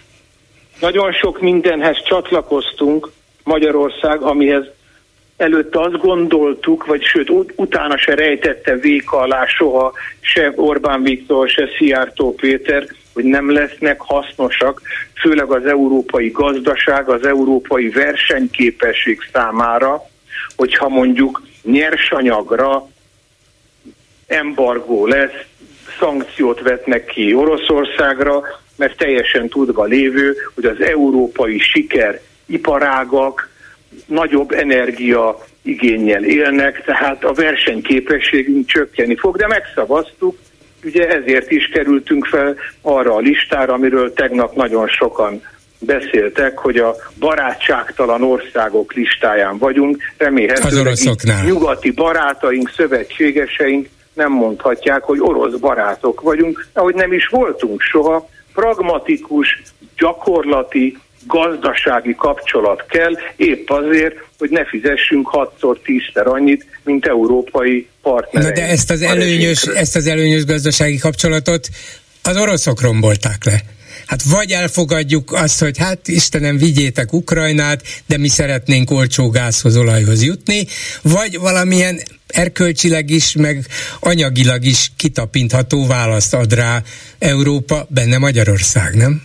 Igen, de Magyarország az első pillanattól nem csak az ENSZ-ben kétoldalú regionális kapcsolatainkban is mindig elmondtuk, hogy kiállunk Ukrajna szuverenitása mellett, integritása mellett, és az ENSZ-ben ugyanúgy Magyarország is csatlakozott ahhoz, hogy Oroszország megtámadta minden nemzetközi jogot, sértve Ukrajnát, agressziónak minősül, viszont az energiabiztonsági kérdésünk még nem is politikai kérdés, nem hogy nem ideológiai kérdés, az egy fizikai kérdés, hogy annó nem ön miatt, nem a jelenlegi kormány miatt, de felépült egy olajvezeték, annak az infrastruktúrája, gondolok itt a barátság kőolajvezetékre, ahonnan versenyképes áron megfelelő minőségű terméket, olajat kapunk, amit ráadásul százhalombattán a MOL finomítója tud kezdeni. Tehát annyira gyakorlati kérdések vannak, aminek az égvilágon semmi köze sem politikához, sem pedig ideológiához. És látjuk, láttuk ezt már korábban a koronavírus idején, a vakcina beszerzésnél. Tehát életet menteni vakcina kell. Energiabiztonság majdnem életmentő egyébként, szintén pragmatikus, gyakorlati döntést kell hozni. És az Európai is... Unió ezt engedélyezte is. Azt mondta, hogy rendben, Így igen, van. Jó, rendben van. Mit? Gázügyben pedig nem is volt semmiféle embargó és szankció. Magasabb az ár, de annyit vesztek, amennyit akartok. Igen, de természetesen az európai partnereink, vagy a NATO tagországok biztos, hogy jobban örülnének, hogyha Magyarország is beszállna ebbe a licitbe. Már melyik licitbe, hogy... A fegyverszállítási licit. Na hát annak meg talán az az oka, hogy Ukrajna meg akarja védeni magát, de nyugati fegyverek nélkül erre nincs esélye. De drukkolunk is nekik annyira, hogy, az, hogy az, a béke legyen meg. Tehát annyira drukkolunk nekik, inkább a békének azt mondom, hogy természetesen egy honvédő háborút folytatnak. De hogyha nem lennének kárpátaljai magyarok, hála Istennek vannak, viszont mi vagyunk talán az egyetlenek, főleg a nyugati országokhoz képest, ahol a saját honfitársaink is elestek. Meg egyébként is lehet elítélni, és lehet természetesen támogatni Ukrajnát. A, a fegyverszállításon kívül támogatjuk szinte mindenben, mindenhogy. Pénzzel támogatjuk, humanitárius segítségnyújtással, oktatást biztosítunk ukrán gyermekeknek, a szüleiknek is, ha kell, munkát vállalhatnak, egészségügyi szolgáltatást is biztosítunk, fegyvert nem szállítunk, mert azt gondoljuk, szerintem egyébként ez normális, hogy aki fegyvert szállít, akármit mond, az valahogy közvetve országot választ, és részese lesz ennek a borzalmas háború. Na de hát nem kellene országot választani, nem a megtámadott Ukrajnát kellene választani benne az Ukrajnában élő megtámadott magyarokkal? Ezt így is van, ezt mondtam, ezt minden fórumon el is ítéltük, de nem adunk fegyvert, hiszen azt gondolja Magyarország, elég sokan, nem csak a, a Fidesz vagy a kormány, hogy az igazi békét nem a fegyver fogja elhozni, hanem a tárgyalások. Köszönöm szépen Kis Rajmundnak, a Matthias Corvinus Kollégium diplomáciai műhelyének vezetőjének. Köszönöm. Viszont hallásra. Én köszönöm a lehetőséget, szerkesztő. Háló, jó napot kívánok! Szép jó napot kívánok, bolgár úr! Pár vagyok a Borsodi 66-osról. Igenis, parancsoljon! Hát ehhez a témához, ami az előbb elhangzott, csak egy vicc jutott eszembe, hogy Vladimir háborúzol, mikor fogsz, vagy békét fogsz kötni? Megkérdezi Vladimir? Igen. Szójáték. Nem mindegy. Én Gyurcsány témával kapcsolatban szerettem volna beszélni. Ez a karácsonyra tett megjegyzése, hogy Először, uh-huh. először is azt mondanám, hogy nagy a baj. A baj nem kicsi. Ugyanis bolgárul nem elég harcos. Na, nekem, hát kell, harcos, persze, nekem kell harcosnak lennem. Az előbb hallgattam Gyurcsány Ferencet, a, belehallgattam a Split FM adásába, ja. és a harcosok klubjába beszél. Gyurcsány Ferenc. Le, lehet, hogy át kell neveznünk a műsoromat. Igen. Így van. Tehát múltkor beszélt róla, hogy ön meghívta Gyurcsány Ferencet is, meg Doblev Klárát is, ezek szerint nem elég harcosan. Hát Gyurcsány valóban elég rég szerepelt itt, Dobrev Klára nem olyan rég, de az utóbbi hónapokban tényleg nem. Igaz, hogy mind a ketten úgy viszonylag távol tartják magukat a, a, az interjúktól, nem mondom, hogy teljesen, hát itt van ez a legújabb példája, amit ön említ, de, de láthatóan óvatosan kevés helyen, kevésszer nyilatkoznak. Na most, amit mondott a Gyurcsány úr, hát néha az az érzésem, hogy a szürke állományához nem jutnak el az információk. Tehát, hogyha egy főpolgármester vezet egy várost, akkor ő nem léphet konfliktusba Magyarország miniszterelnökével, akitől az egész város sorsa függ. Tehát ő most mit akar? Nem, nem, nem, nem is értem az embert, hogy ő mit akar. Hát nyilvánvalóan arra gondol, vagy abban bízna, hogy karácsony, mint a legfontosabb pozícióban lévő ellenzéki politikus, azt az erőt, amit Budapest vezetése neki kölcsönözhet, felhasználja a kormány elleni harcban. És hát bizonyos esetekben és ügyekben Karácsony nem spórol sem a jelzőkkel, sem a, ha tetszik, a, a, a harc felvételével, mert, mert nagyon keményen tudja bírálni, meg is teszi sokszor a kormányt, Pontosan. vagy ezért, vagy ezért, de Budapest érdekében. Valószínűleg erre korlátozza ezt a kritikát. Pontosan, tehát ő konfrontációba lép Orbán Viktorral, nem úgy, mint Gyurcsány Ferenc, aki úgy elmondja az imáját a parlamentbe, az semmi értelme nincs. Mondjon már nekem egy eredményt, hogy Doblev Klára vagy Gyurcsány Ferenc konfrontációja milyen eredménnyel járt a jelenlegi kormányjal szembe. Egyet mondjon nekem. Hát embereket elgondolkodhat adhat, hogy hát kérem szépen a DK mégiscsak a legkövetkezetesebb, legerősebb, legjobban szervezett ellenzéki párt, és ennek adnak hangot különböző fórumokon és módokon.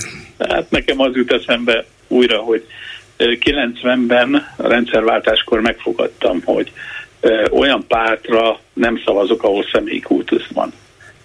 És ma ez két párt. Az egyik az Fidesz. Valóan a másik viszont a DK.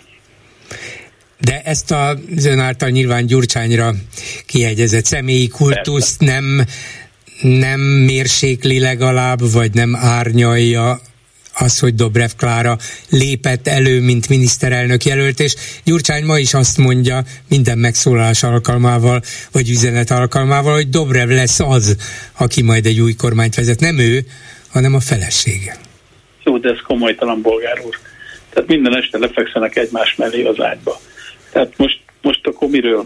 Tehát nem, nem, nem, Jó, nem igazán hát, értem. Nem, igen, arra nem gondoltam, hogy értem. mégsem ugyanaz az ember, hanem a felesége, és azért önálló ember, önálló egyéniség, valószínűleg vitái is vannak, hát férj és feleség között is rengeteg vita szokott lenni, de értem, ezt nem is söpörném félre, hát valóban egy politikai párt vezetője és a felesége az, aki ezt a pártot együtt, ha tetszik, együtt irányítja.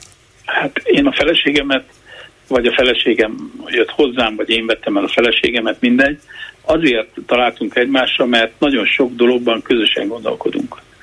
Persze. Biztos így hát is van, és, akkor, és akkor gondolom így van ott is. Igen jó, csak a személyi kultuszra vonatkozó megjegyzését próbáltam enyhíteni, hogy hát akkor legalább két ember van ebben a kultuszban, mert Dobrev Klára legalább annyit szerepel, sőt többet talán, mint a férje. Hát sajnos nem elég harcos az uh-huh. asszony. Egyik megjegyzésem, a másik megjegyzésem, hogy hát, hogy is mondjam, volt ez az előválasztás. És hát pletya, tehát sok pletyát lehetett hallani, de az egyik az nagyon megragad bennem, mert nem igazán értettem, hogy Karácsony hirtelen miért lépett vissza Márki Zajnak a javára, és ezt nagyon sokan azzal magyarázták, hogy Gyurcsány megfenyegette, hogy nem fognak megszavazni neki a közgyűlésen a fővárosba semmit. És hát, ha nem is igaz, vagy igaz, nem tudom, de logika van benne. Mármint, hogy akkor nem szavaznak meg neki semmit, ha elindul Dobrev Klárával szemben? Pontosan. De hát ha maradt volna a versenyben, akkor Dobrevnek akkor lett, volna, nem, de akkor Dobrevnek lett volna a legtöbb esélye, hiszen ő, kapott, ő kapta a legtöbb nem, szavazatot. Első körben. Tehát az első körben, igen. Első körben kapott többet, igen, a második igen. körben már, már karácsonynak állt az ászló. Hát vagy igen, vagy nem. Ha Márki Zaj visszalép az ő javára, amiről elő, eleinte szó volt, akkor igen, akkor karácsonyra. És lehet, hogy ez alól bújt ki úgy karácsony, hogy hát akkor nem Márki Zaj lépjen vissza, hanem inkább én, és akkor és meg... akkor marad a főváros, tehát marad uh-huh. főpolgármester. Hát nem tudjuk, nem mondom, hogy hát teljesen logikátlan. Játék. Persze, persze, nem mondom, hogy logikátlan, de azzal, hogy három személyesből két személyesre szűkült a választás, Dobrev esélyei csökkentek. Lehet, hogy Gyurcsány, ha egyáltalán így volt ez a dolog, nem vette számításba azt, hogy tulajdonképpen Karácsony is visszaléphet MZP javára, és, és ezt kihagyták a számításból, de, de ha hárman indultak volna, akkor valószínűleg Dobrev fölénye megmarad, akkor Dobrev győz. Nem? vagy nem. Hát nem már, tudjuk, nem már tudjuk. Már visszalép Karácsony Gergely A, Akkor valószínűleg nem. Akkor így van. És a Horgyula témához szeretnék még csak annyit mondani, hogy hát múltkor beszéltük Kossuth Lajost, hogy a melszobra ki van állítva a, a kapitóliumban, az államokban. Tehát én átéltem ugye Hongyulának a, a hát ugye 63-as születésű vagyok én is, tehát a régi rendszerből is és az újból is láttam dolgokat, de én a rendszerváltás óta igazi politikus rajta kívül nem, nem, nem tapasztaltam. Tehát a igazi politikus, aki a, a, a, a kormányrutat fogta és előre vitte az országnak a sorsát, az egyedül Honnyula volt. Értem, és én is úgy gondolom, hogy történelmi érdemei voltak, hogy aztán ebből legyen-e sétány, van, vagy, vagy maradjon-e sétány, vagy nem, az egy másik kérdés. Köszönöm szépen, viszont Én is köszönöm szépen, viszont Mit írnak a Facebookon, Lőrinc Saba? Szia Gyuri, köszöntöm a hallgatókat. Szili Katalin DK-ba való belépése például megmozgatta. Nem, nem, nem DK, KDMP. Érdekes lett volna, hogy KDMP-ből rögtön átlép a DK-ba. Ennek az előtörténete az, hogy az egyik komment rosszul volt először megírva. Aha. És utána javították is, de ezt erre kiszúrtam, a, ezt kiszúrtam rögtön. A, hite, a leghiteltelenebb megvetendő személy a politikában Szili Katalin személye, így a kommentelő, minden olyan, aki azt hirdeti, mennyire vallásos, az a legnagyobb hazug állítja.